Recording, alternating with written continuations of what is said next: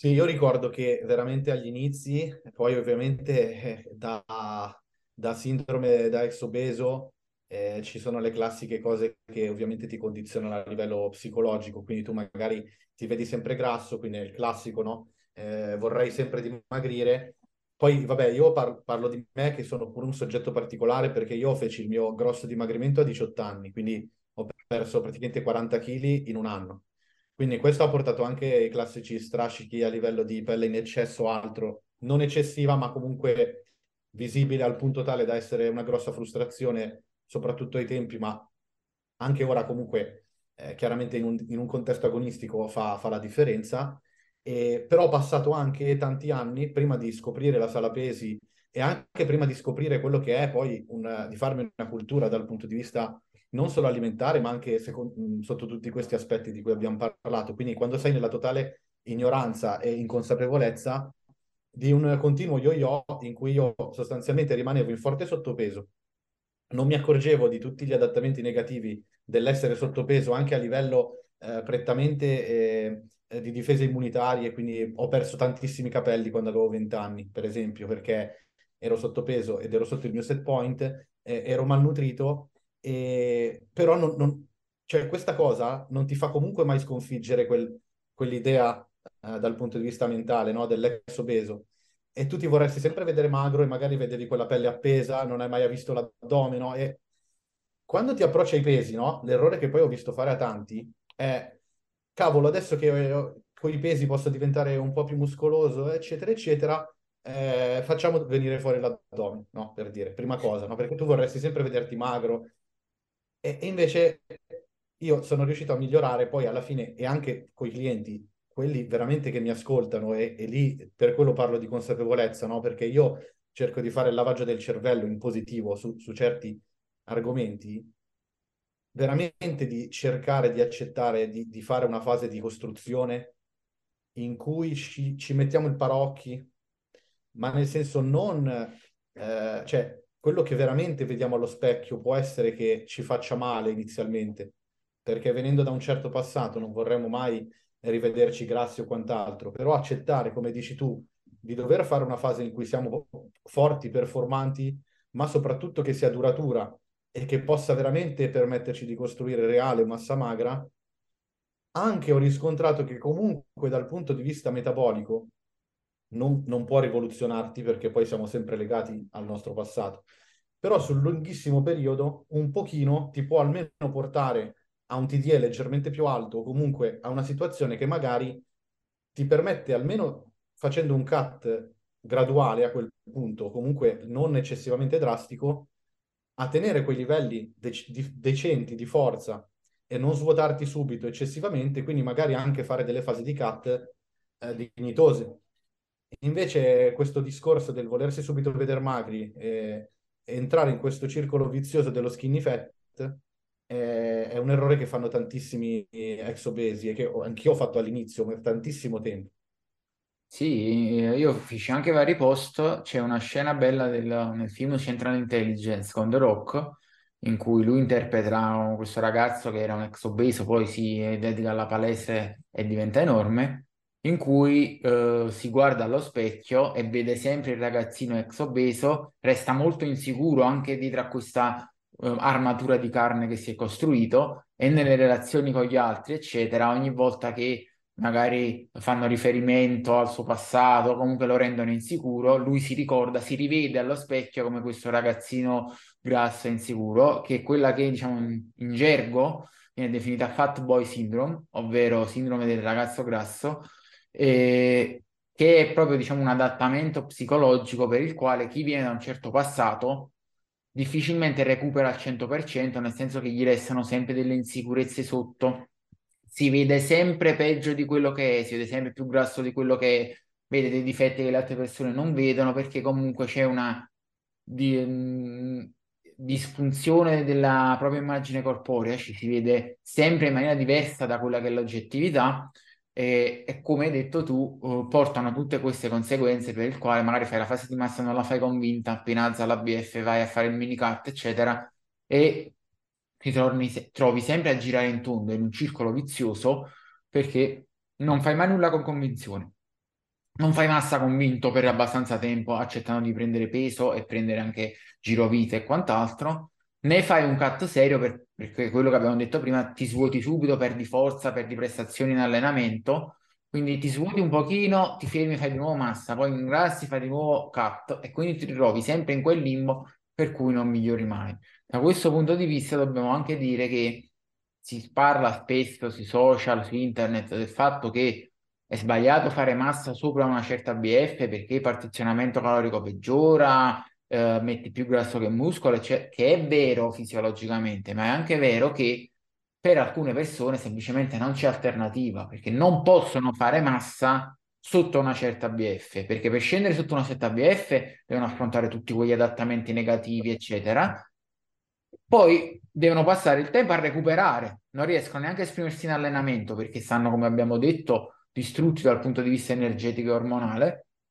Quindi il tempo di recuperare sale la BF e dicono oh devo scendere di nuovo per fare massa e fanno questo loop infinito. Alcune persone devono semplicemente accettare che magari loro la massa la devono iniziare al 15 e la devono finire al 25. Punto. Fine. Altre persone potranno scendere, tirarsi all'8 come base di partenza perché è, cioè, è il limite inferiore del loro set point, magari l'8. Ok, quindi loro scendono all'otto, là iniziano ad avere qualche effetto negativo, si esatto. fermano, tornano a mangiare, salgono fino al 15, al 16 e poi ripetono il giochino. E il giochino è lo stesso, solo che altre persone il limite inferiore del set point sarà il 15 e quindi loro partono da lì, devono prendere 10 punti e arrivano al 25. Saranno, tra virgolette, grassi in massa, non avranno l'estetica che hanno, le persone diranno ti alleni ancora pazienza perché è l'unica strada perseguibile a meno che uno non vuole rimanere sempre allo stesso punto. Quella è la cosa importante. È vero che fisiologicamente una BF più alta cambia delle cose sul partizionamento calorico e tante altre cose,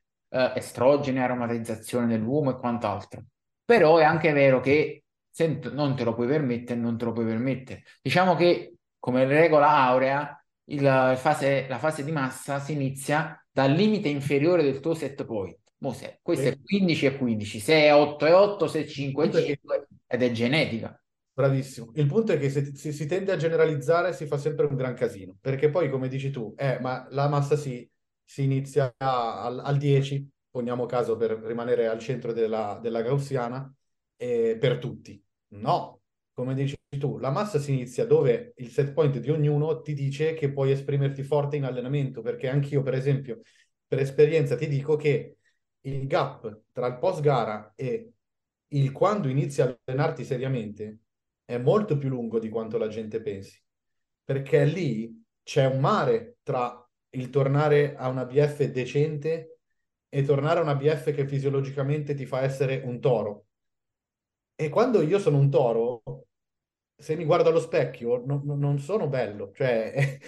cioè è, è, una cosa oggettiva. Però il punto è, io, io, te lo dico così, no, col sorriso sulle labbra, non sono bello perché tu hai toccato un punto fondamentale, secondo me. Il fatto è che io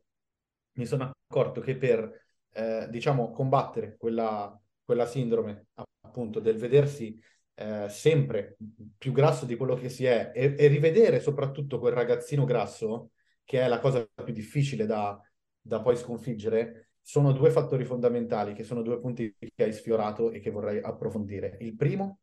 è, secondo me, non ricercare la felicità nel, nel, nella propria estetica. Cioè, tu devi affrontare in primis questo punto, che poi vorrei, tra virgolette, anche ampliare a chiunque e non solo a chi è ex obeso, nel senso che non cerchiamo di limitare la felicità a una determinata condizione o a come ci vediamo allo specchio perché è fortemente limitante per chiunque e il secondo punto è eh, avere la strada tracciata. Nel senso, io mi sono accorto che riesco a accettare di buon grado il fare una, una fase di, di, di, massa o bulk, chiamiamola di costruzione come vogliamo, eh, più spinta, e con spinta non vuol dire prendo un chilo al mese, ma vuol dire magari vedermi grasso e quindi non particolarmente estetico, solo da quando eh, sono convinto della strada. Cioè, se tu sai che stai facendo le cose bene, quindi ti alleni bene, hai un bravo coach, ti alimenti adeguatamente, eh, sai quello che fai in sala, recuperi bene, dormi bene, sei certo che tu stai facendo del tuo meglio per far sì che quello che vai a costruire è, diciamo banalmente, più muscolo che grasso. Poi non è detto che sia così, però è l'unico modo che hai per convincerti che seguendo la strada giusta puoi migliorare. Se veramente vuoi migliorare, perché poi alla fine, parliamoci chiaro, è effettivamente quello che uno realmente vuole, eh, che secondo me è la discriminante. Perché io poi eh, purtroppo conosco, ho avuto a che fare con persone ex obese che non sono mai riuscite ancora non accettano questa cosa e di conseguenza da quel circolo vizioso non ne usciranno mai. Purtroppo è inutile girarci intorno. Poi c'è un altro discorso che è quello della persona che dice ok, ma io sono contento dei, dei miei muscoli, della mia forza, voglio mantenermi in un certo modo sempre. Ok, se però questo certo modo in cui tu vuoi mantenere è sotto il tuo limite inferiore di set point, tu lo puoi anche fare, però uh, appunto dovrai accettare di vivere in maniera più miserabile, nel senso che sempre con poche energie, poco trasporto, debole, fiacco, irritabile, con tutti quegli effetti, diciamo, che abbiamo detto, che è una scelta, si può fare, ma io credo che chiunque l'abbia provato, che penso che l'abbiamo provato un po' tutti, è qualcosa che dopo qualche mese dici non, non esiste, cioè non esiste che per vedermi in un certo modo sto, sto così, anche perché spesso uno lo fa, soprattutto agli uomini, uh, perché pensa che ci sarà un'appetibilità sessuale maggiore mantenendo una certa estetica. Quando poi ti accorgi, però sì, che magari c'è l'appetibilità maggiore, ma tu non hai neanche più libido, non hai più prestazioni perché stai distrutto e dici che me ne faccio di, di tutto ciò? E quindi ovviamente si, si fanno altri discorsi. Uh, tornando un attimo nel, cosa fare più pratico, io, ho, io ho notato, non so se l'hai notato anche tu, che uh, un po' legato al discorso flusso energetico, ma non solo, quello che fa la differenza, un po' come abbiamo detto la ciclizzazione prima nell'alimentazione, in allenamento e la frequenza generale, ovvero eliminare i giorni di non attività fisica praticamente o ridurli tantissimo, magari due o tre al mese, non di più. Adesso che sia pesi che sia cardio, che sia anche andare a fare una lunga passeggiata, fare qualcosa tutti i giorni rende molto più facile sia il mantenere una certa condizione, sia mantenere un'alimentazione decente mantenendo una certa condizione, sia anche proprio a livello fisiologico generale. Quando lo imposti bene, con un'attività fisica quotidiana, sembra che tutto vada un pochino meglio. A parità di come mangi, se sta un poco meglio, ti vedi un poco meglio, uh, non, um, non affronti in maniera anche psicologica negativa quelle, quelle, sensazioni, perché poi un'altra cosa è che tu magari quando c'è il giorno completamente off, e per tutto quello che abbiamo detto prima, molte persone con un certo passato dicono allora non mangio e la vivi male, la vivi male da tutti i punti di vista. Invece con l'attività fisica quotidiana riesci a um, magari mangiare un poco di più, concederti lo sgarro con gli amici in maniera indenne maggiormente, eccetera, e quindi la, te la vivi più serena fondamentalmente. È vero, perché poi è, è, un discorso psicologico, come dicevamo anche prima quando ti ho fatto l'esempio del cardio, no? Cioè il dispendio energetico in più che hai è anche psicologico nel fattore posso mangiare di più. Sembra stupido, ma chi ha un passato di questo tipo o chi è costretto a mangiare pochissimo eh, dopo avere di fronte veramente i fatti compiuti in cui tu non mangi quasi nulla, è veramente frustrante. E anche magari il discorso della socialità o del pasto fuori che diventa quasi drammatico perché chi ha un TDE basso o chi è costretto a scendere molto, anche solo un pasto libero compromette tutto. E di conseguenza poi ne va a inficiare su appunto quello che può essere la socialità e il come ti senti e il dover sempre dire di no. Cioè, sicuramente sono aspetti fondamentali, infatti l'ho riscontrato anch'io e ti dirò, si torna sempre al solito punto, cioè, eh, se ti alleni, cioè dare priorità a quanto intensamente ti alleni, perché poi alla fine, proprio per il discorso di cercare di aumentare la frequenza, devi essere abile a, a spalmare bene il volume e comunque anche a contestualizzare la scelta degli esercizi in maniera intelligente e si ritorna allora al punto focale eh, quanto intensamente mi alleno, cioè perché poi c'è sempre il solito discorso no, del, del, del, natural e del buffer e del non recupero e il, il, natural poi si cuoce e bla bla bla. Però poi effettivamente invece sono molti di più i benefici nel cercare di ridurre il volume, dare priorità all'intensità e magari alla frequenza, quindi un volume spalmato su più giorni, ma non eccessivo, in cui tu recuperi sempre decentemente, sei sempre performante, magari la sessione la condensi, quindi non vuol dire per forza di cose densa, ma magari vuol dire semplicemente con recuperi adeguati, ma con pochi esercizi, poche serie, magari anche eh, come, come, fai spesso tu, ma faccio spessissimo anch'io, eh, l'utilizzo di tecniche di intensità in maniera intelligente, quindi respose, mio reps, eh, magari dei cluster, vai lì, ti esprimi, bello cattivo, intensità alta, ti cucini, sei contento, hai pure quella sferzata no, di dopamina, di ormoni che ti fanno stare bene, mangi un pochino di più e, e si ripete il circolo tanti giorni a settimana e questo poi sul lungo periodo è, è un'esplosione. Invece chi ti fa quei tre allenamenti in full body, con eh, tanti esercizi, magari anche tassanti dal punto di vista psicologico, magari anche in buffer, eh, perché è meglio così. E, e poi alla fine eh, veramente rischia di, di, ottenere poco dando magari anche tanto o, o, dando uguale, perché poi effettivamente magari il volume totale è anche lo stesso. Sì, poi ne, ne parlai con l'Emme nel podcast, c'è questa concezione sbagliata, secondo me, per il quale eh, il- l'intensità è più stancante del volume a buffer, che non è vero, perché se tu ti fai due serie di hack squat tirate, veramente ci metti magari pure un rest pause o uno strip, ma sono due serie, quindi hai fatto un tot tonnellaggio, oppure ti fai 5 serie di squat o dello stesso hack squat a buffer 2, il tonnellaggio è molto più alto in realtà, le articolazioni hanno fatto molto più lavoro, eh, il sistema nervoso ha fatto molto più lavoro per coordinare tutto, eccetera. Non è, non è vero che le due serie intense sono più tassanti, sono sicuramente più stimolanti, però non è detto che siano più tassanti. Quindi tu hai più stimolo a parità o a inferiorità di stanchezza e di fatica, che in un, in un processo e in un'impostazione di alta frequenza di allenamenti quotidiani, dopo un mese fa una differenza abissale. No, te lo differenza mostruosa. Per esperienza personale, eh, perché le ho provate veramente tutte su di me, quindi posso parlare proprio per, con cognizione di causa. Eh, forse l'unica cosa che è altamente allenabile per quanto mi concerne, ma anche con le persone che seguo, è che all'inizio veramente esprimere quella reale alta intensità, che attenzione poi quando ci rivolgiamo alla general population, e lo, lo riscontro sempre più di frequente,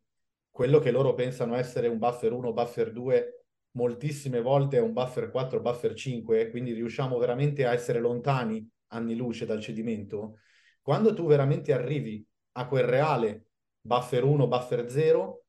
forse l'unica cosa che può andarti a inficiare leggermente è nel brevissimo, no? Quindi magari quella, quella serie altamente tassante dal punto di vista della concentrazione e dello stimolo eh, ti va a inficiare leggermente il resto della seduta però poi è una cosa che col tempo alleni. Quindi dopo un po' di tempo che ti alleni veramente intensamente riesci a reggere un, una buona quantità mole di lavoro tutta ad alta intensità. Viceversa, come hai detto tu, una cosa che non è allenabile, a mio modo di vedere, è proprio l'eccessivo volume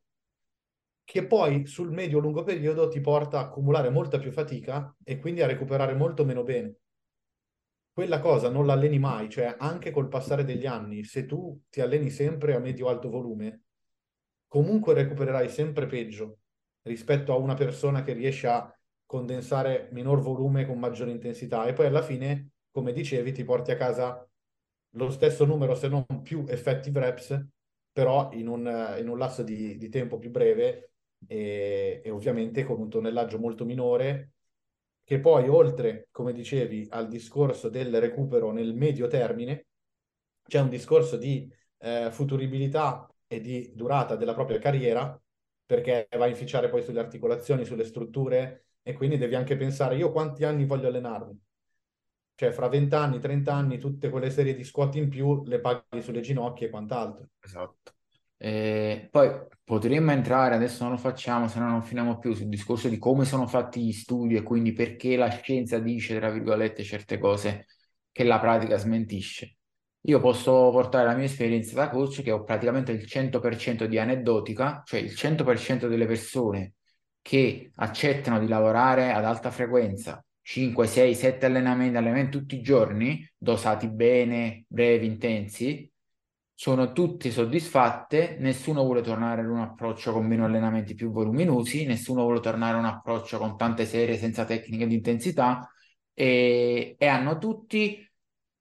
stessi, quindi parità o risultati superiori a quelli che facevano prima, però meno stress, più compliance, più divertimento, più benessere, più voglia di allenarsi eh, e quindi alla fine è un net positive. Cioè non ho trovato ancora una persona che mi dice no, ma io ero molto più grosso facendo meno allenamenti più voluminosi, oppure ero molto più motivato, mi divertivo molto di più,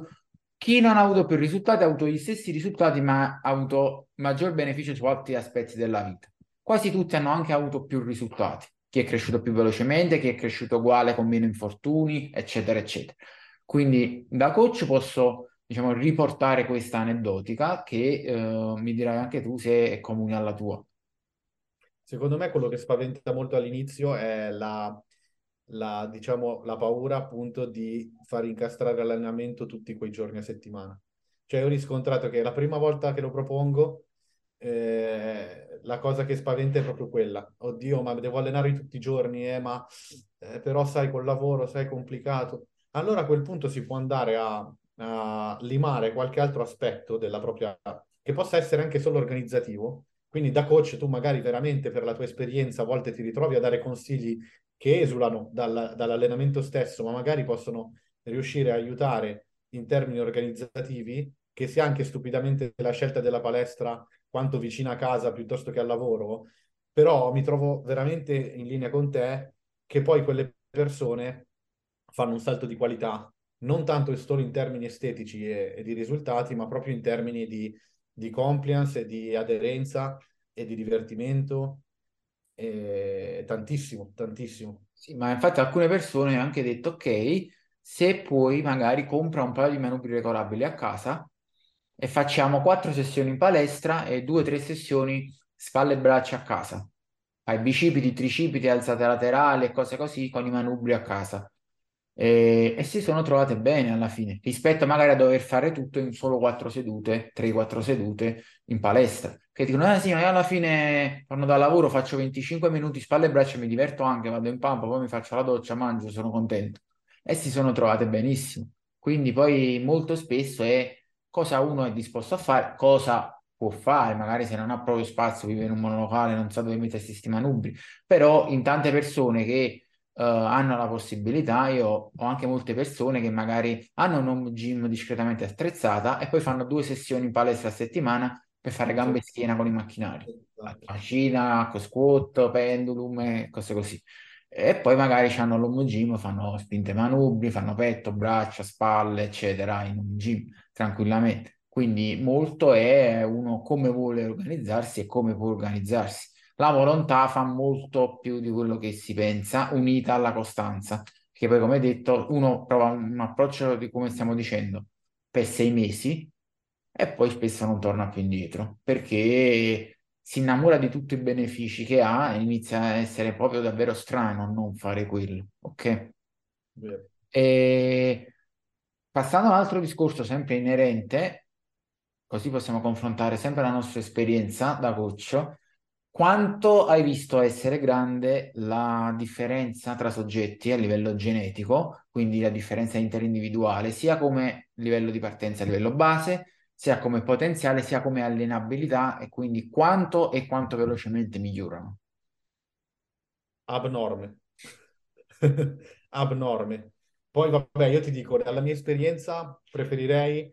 parlare soprattutto delle ragazze, così visto che abbiamo parlato più, mi, mi vado, perché comunque io, voi per proprio ormai percorso lavorativo, eh, seguo quasi molte più ragazze, cioè in percentuale è un, un 70-30, quasi 80-20, perché comunque dall'esterno vengo ormai visto come una persona che segue più ragazze, di conseguenza si crea questo genere di... E, ehm, è veramente enorme, è veramente enorme la differenza. Poi ovviamente questo vale anche su, sugli uomini, però eh, qualsiasi aspetto che hai citato è altamente variabile, che possa essere appunto l'allenabilità dei vari gruppi, quindi veramente persone che rispondono benissimo con volume magari ridicolo e persone che invece alcuni gruppi fanno una fatica incredibile a farli crescere. Uh, persone che magari eh, appunto si tirano o, o, raggiungono calorie di un certo tipo in, in costruzione e ragazze, perché con le ragazze è veramente delicatissimo, che appena appena sali un filino eh, si, si, sporcano, non mettono, non mettono, quasi massa magra, ma soltanto eh, BF e non riescono veramente a fare quel passettino in più. E veramente a volte chiaramente può essere legato a fattori prettamente legati all'allenamento, che comunque rimane la chiave, perché effettivamente ho sempre visto comunque una correlazione molto diretta tra chi si allena intensamente e effettivamente riesce a ottenere più risultati e gestire una quota calorica mediamente un filo più alta e chi si allena con poca intensità per quanto tu possa sbatterci la testa da coach, quindi vederti e rivederti video esecuzione, far, cercare di far capire cosa vuol dire avere una certa intensità, arrivare a un certo livello di effort, chi poi lo esprime mediamente basso è chi poi non riesce a smuovere questa situazione. Però, tolto questo fattore, veramente prettamente dal punto di vista genetico ci sono delle, c'è una variabilità enorme. E, e questo poi anche per un discorso prettamente estetico, legato poi anche, anche lì sulle ragazze, poi è fortemente impattante dal punto di vista visivo, magari nella distribuzione della BF, quindi per quelle ragazze in cui eh, la classica BF ben distribuita sui glutei, magari fa le, quelle classiche forme in cui eh, anche una percentuale di BF medio-alta esteticamente è un impatto piacevole e magari invece quelle ragazze che hanno un accumulo magari già eh, prettamente androgene, quindi comunque con anche delle forme eh, o, o, fatica a mettere volumi muscolari nei glutei eh, e comunque una certa conformazione del, del, bacino e quant'altro, in più un accumulo adiposo prettamente sul, sul ventre, eh, a una BF di un certo tipo già si riscontrano magari lo stesso poco femminili e non si piacciono e di conseguenza poi eh, anche quello è un aspetto che di riflesso, avendocelo sulla componente psicologica, va a influ- influire tantissimo sul percorso. Sì, assolutamente. Poi sulle ragazze un'altra discriminante che ho visto molto marcata è quanto reggono nelle fasi di cut prima di avere problemi di ciclo. Ad alcune salta subito, ad altre sembra che non salta quasi mai praticamente. E anche quello è brutto perché veramente quando tu poi hai a che fare con la Gen Pop, quindi magari non c'è un discorso gara in cui Diciamo che non è una giustificazione la gara, però se la ragazza può scendere a compromessi col fatto che la gara è una condizione estrema, allora magari dice eh, accetto che questa cosa possa durare qualche settimana barra mese per arrivare a quella determinata forma, ma ritrovarsi con ragazze che non, non hanno velleità agonistiche e appena appena scendono a una BF che appena le fa vedere decentemente meglio, perdono il ciclo tu ovviamente da coach ti trovi molto in difficoltà. Io personalmente è una situazione che appena mi si presenta il campanello d'allarme, eh, parlo subito in maniera molto schietta con la ragazza. Poi, allora, è chiaro che il ciclo è un aspetto molto delicato perché essendo a- altamente multifattoriale, eh, poi dopo non sai mai se correlarlo direttamente alla BF o a fattori di stress o quant'altro. Però è come dici tu una cosa che ho notato tantissimo e che ovviamente ti blocca perché dici, cavolo, non è possibile che appena appena il cut non è neanche a un punto eh, particolarmente appunto avanzato, già ci sono problematiche di ciclo e quindi eh, ti, cioè, ti mette in difficoltà. Sì. Poi ci sono anche casi in cui magari ragazze uh, usando la pillola hanno un ciclo indotto artificiale e, e quindi tu non lo puoi utilizzare come feedback e ti ritrovi in condizioni che sono oggettivamente estreme che se non, pre- se non avessero a disposizione la pillola mh, avrebbero già il ciclo saltato e invece diciamo ce l'hanno e da quel punto di vista si convincono dicono ah va bene allora sto bene perché ho ancora il ciclo però quello è indotto artificialmente e quindi in realtà poi devi valutare bene se quella situazione è fisiologica e vale la pena perseguirla o, oppure no. Verissimo, verissimo. E anche perché poi, eh, appunto, non essendoci in questi casi un obiettivo agonistico, devi capire quanto la persona è disposta anche a avere tutti quegli adattamenti negativi di cui parlavamo prima, che, che appunto, essendo totalmente figli della genetica,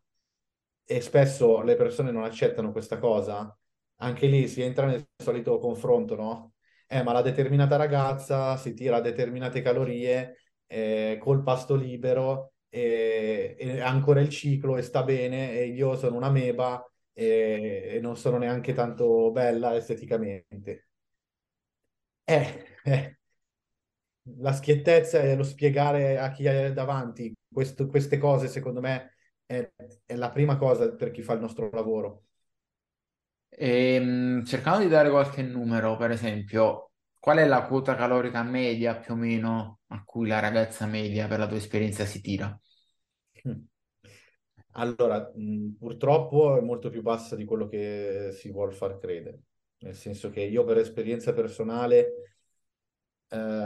la maggior parte delle ragazze per arrivare a una BF che comunque possa essere soddisfacente almeno dal punto di vista estetico per loro. Quindi diciamo un cut protratto, eh, non, non ti do numeri in percentuale di BF perché non avrebbe senso, però diciamo eh, magari anche un cut mediamente lungo che io tendo a fare perché poi la maggior parte delle ragazze non sono predisposte per fare dei cut drastici perché o non hanno un TD abbastanza alto per il discorso di prima eh, o comunque non hanno neanche un dispendio energetico abbastanza alto in correlazione, eh, devi comunque scendere a 1200, posso darti questo numero per darti comunque un, più o meno un... E ovviamente molte volte sono più basse le calorie a cui dovresti andare.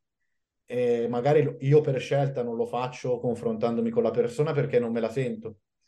Però effettivamente se dovessi basarmi sulla fisiologia e su quello che ho di fronte, ti direi ancora meno. Uh, più o meno concordo, io ti dico uh, ragazze che riescono a tenere una routine con uh, 5 allenamenti settimanali, quindi comunque abbastanza attive, con un buon numero di passi,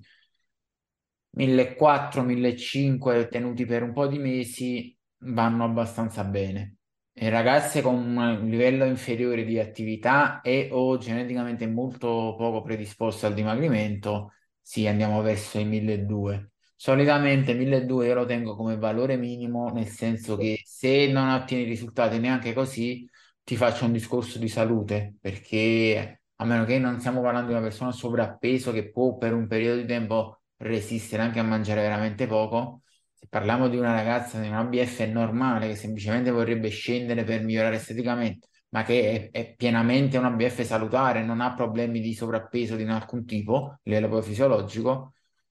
mangiare 1000 calorie, 800 calorie, eccetera, è malnutrizione a tutti gli effetti e io lo sconsiglio sempre.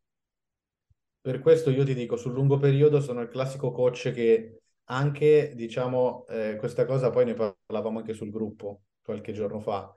anche, diciamo, di fronte alla possibilità di perdere la cliente,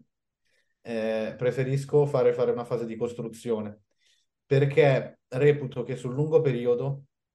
non tanto in termini di quello che possa essere poi il TDE finale, perché poi il TDE finale, bene o male, anche se dopo anni per scendere a una determinata BF quasi ritorna a quello di partenza, si, si sposta solo di poco, non so se anche tu l'hai notato, ma generalmente così. Sì, nel senso che il TDD, TDE complessivo tende a essere legato strettamente a due fattori, livelli di attività e eh, diciamo dove ti trovi nello spettro del tuo set point. Esatto. Se stai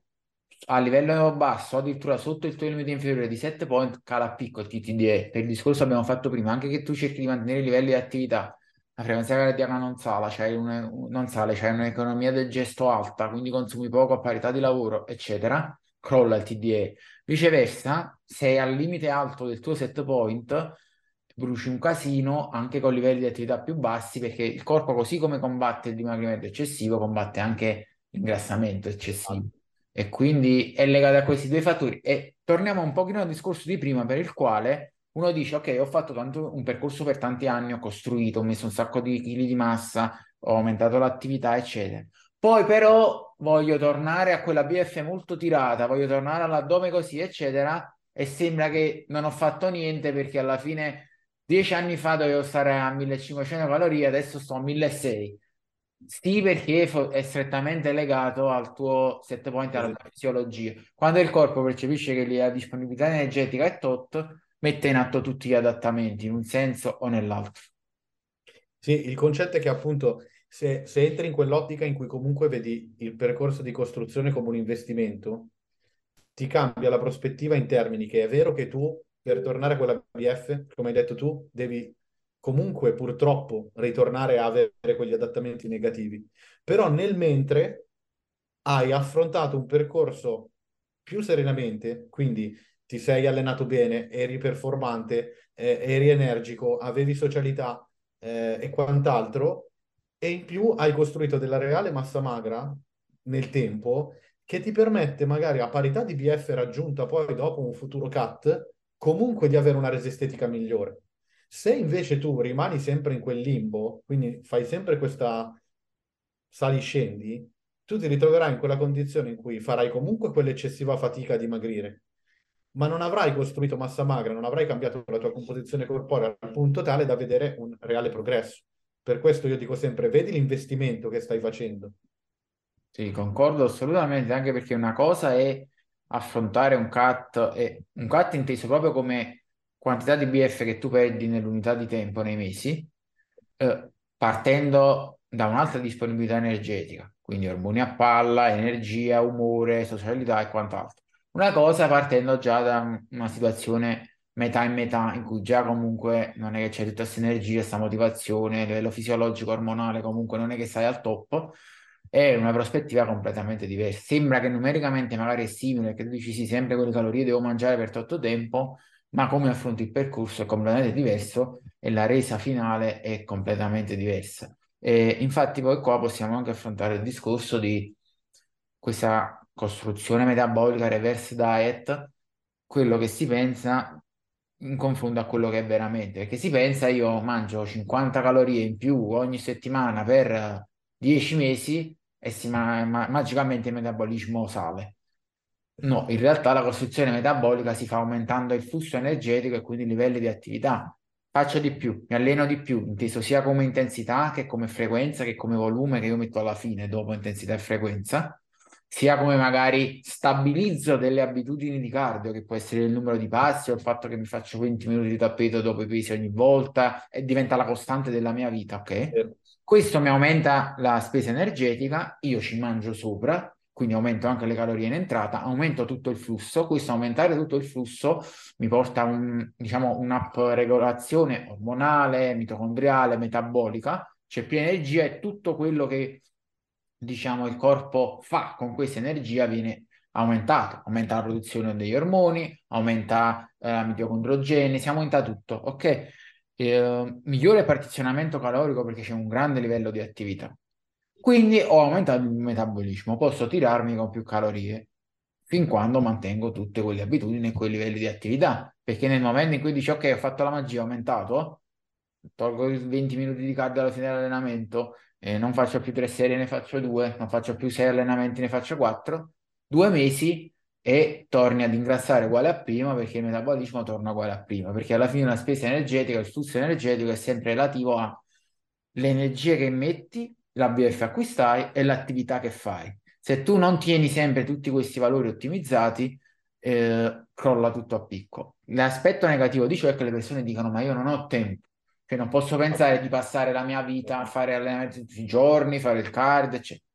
E allora devi tarare le tue aspettative. Vuol dire che o passi la tua vita a mangiare meno, o passi la tua vita a una BF più alta di quella che vorresti, o non fai la socialità, cioè alla fine sono scelte, non si può avere tutto. Quindi magari c'è chi si allena tanto, fa anche il cardio, fa i passi, mangia tanto, si gode i passi fuori, mantenendo una buona fisicità, è contento così. C'è chi non ha tempo, si allena meno, mangia meno. C'è chi non ha tempo, si allena meno e non fa la socialità per mangiare di più nel quotidiano e non mangiare fuori. Sono scelte, ognuna trova il suo equilibrio, ma come si dice, la botte piena e la moglie ubriaca non è qualcosa che appartiene a questo. È troppo bello. Ma sì, ma perché alla fine, guarda, si torna al discorso dell'inizio, dare consapevolezza è proprio questo, secondo me. Cioè, tu hai di fronte le scelte, cioè tu, tu hai di fronte le strade che ti sono state proposte e tracciate, sta a te poi decidere. E, è interessante il discorso che facevi che io ho riscontrato nel, nel corso degli anni, che all'inizio, soprattutto appunto avendo a che fare con persone che non intraprendevano un percorso agonistico, e ragazze per di più, ero restio a inserire il cardio o comunque in maniera eccessiva o a proporlo eh, tot volte a settimana. Mi sono accorto però col tempo che eh, all'inizio magari può esserci esattamente quella paura del dedicare tanto tempo a. Quindi l'idea del già faccio quattro allenamenti in sala, eh, devo fare anche tre sedute cardio da mezz'ora, quando le faccio? Oddio, nei giorni di resta, allora vorrebbe dire andare sette volte in palestra, oppure dopo l'allenamento, eh, ma sono stanca e devo stare un'altra mezz'ora. Cioè, è ovvio che inizialmente è tosta, però col senno di poi, per il discorso che facevi, ho riscontrato un sacco di feedback positivi, anche per un discorso prettamente legato a quella che è poi il contorno. Quindi la persona dice, ma, ma, sai che mi piace fare cardio? Non pensavo fosse così perché mi dà quella sferzata di energie e poi in più posso mangiare un po' di più. Alla fine, vedi, questo weekend ho mangiato la pizza e alla fine, quindi poi dopo si crea quel, quel contesto in cui il flusso energetico ha un, un riscontro positivo. E un'altra cosa che eh, diciamo spesso ho notato è che appunto le persone che eh, hanno bisogno di aumentare il flusso energetico spesso fissarsi sul numero dei passi quotidiano, quindi il NIT è, è negativo perché molto, mette molto stress, perché magari persone che ne fanno veramente 2-3 mila perché lavorano al computer, a casa o all'ufficio, e oh, devo fare 7-8 mila passi appositamente, dove vado? Dove vado a camminare? Non lo so, non posso andare sempre in spiaggia, devo prendere la macchina, casino per raggiungere il parco, eccetera. Ok, fai 20 minuti di camminata in salita, di scala, di cicletta dopo l'allenamento, è la stessa cosa, però ti è pra- già sei in palestra e lo fai, o se la palestra sotto casa ci vai apposta, o se hai la cicletta a casa lo fai apposta, e non hai questo stress di devo andare a camminare dove vado adesso. Sì, infatti anche quando inserisco il cardio proprio per questo motivo, dico sempre fallo quando ti è comodo e con la modalità che ti è comoda, perché la compliance è la prima cosa. L'unica cosa che ti barro così con una X è di farmelo prima dell'allenamento perché andresti a inficiare la performance. Oppure l'HIT ad alta intensità, io lo sconsiglio, esatto, esatto. già. Esatto, infatti quando mi propongono qualcosa di Tabata o, o, più intenso dico sempre allora in quel caso andiamo a contestualizzarlo all'interno. Però se si tratta di una camminata, un po' di ciclette, uno Stairmaster, fammelo quando sei comoda. Preferisci andare apposta in palestra perché un giorno ti è comodo? Fallo preferisci farlo post workout, fallo. Eh, la prima cosa, come dicevi tu, è l'aderenza e la costanza. Quindi una volta trovate propri, la propria routine quello che ti fa poi fare le cose al meglio, va benissimo così. Perfetto, siamo in chiusura, abbiamo affrontato un sacco di begli argomenti. Ti faccio l'ultima domanda, che è quella lì del con tutto il senno di poi la saggezza e l'esperienza accumulata, cambieresti qualcosa nel tuo percorso e proprio daresti qualche consiglio particolare al te stesso adolescente prima che intraprende tutto dal punto di vista sia umano che professionale che sportivo? Devo fare breve perché sono logoroico, poi sto... No, allora, al me ragazzino, allora, non potendo ma magari cambiare quello che può essere un, eh, un ambiente fortemente eh, magari influenzato, obesogenico, dovuto alla famiglia o quant'altro, che magari quella cosa non la puoi cambiare, eh, la prima cosa che direi è nel momento in cui tu ti accorgi eh, di essere arrivato a una determinata percentuale di BF o essere addirittura obeso, più che un discorso estetico, pensa a chi vuoi essere nel futuro, perché non ci dimentichiamo che poi veramente questo porta a grossi problemi di salute. Quindi quella è la prima cosa. Prendere in tempo la situazione prima che sfugga di mano e poi importantissimo dal punto di vista, eh, cioè se io potessi tornare indietro, ecco, direi eh, inizia a fare subito pesi e inizia a fare le cose con criteri. Quindi sii fortunato, bravo a, a scegliere le persone di cui circondarti, che siano competenti. Adesso con i social abbiamo veramente la possibilità di avere, essere bombardati dobbiamo essere bravi in questo mare di informazioni a prendere il buono Però io che ho fatto un dimagrimento da autodidatta e senza conoscenze, facendo tutto da solo, drastico, eh, senza usare i pesi, senza fare ulteriore attività fisica, senza consapevolezza alimentare, mi sono poi trovato ulteriori problematiche da dover affrontare, che possano essere pelle in eccesso e tutte quelle cose di cui parlavo prima, nonché mancanza di consapevolezza che hanno ulteriormente complicato le cose. Quindi questa è la prima cosa che direi a, a chiunque, perché poi ti fa la differenza in assoluto. Perfetto. Ti ringrazio ancora per la disponibilità, abbiamo lasciato un sacco di bei messaggi che spero verranno colti da chi ne ha bisogno e alla prossima, grazie a tutti di averci ascoltato. Grazie.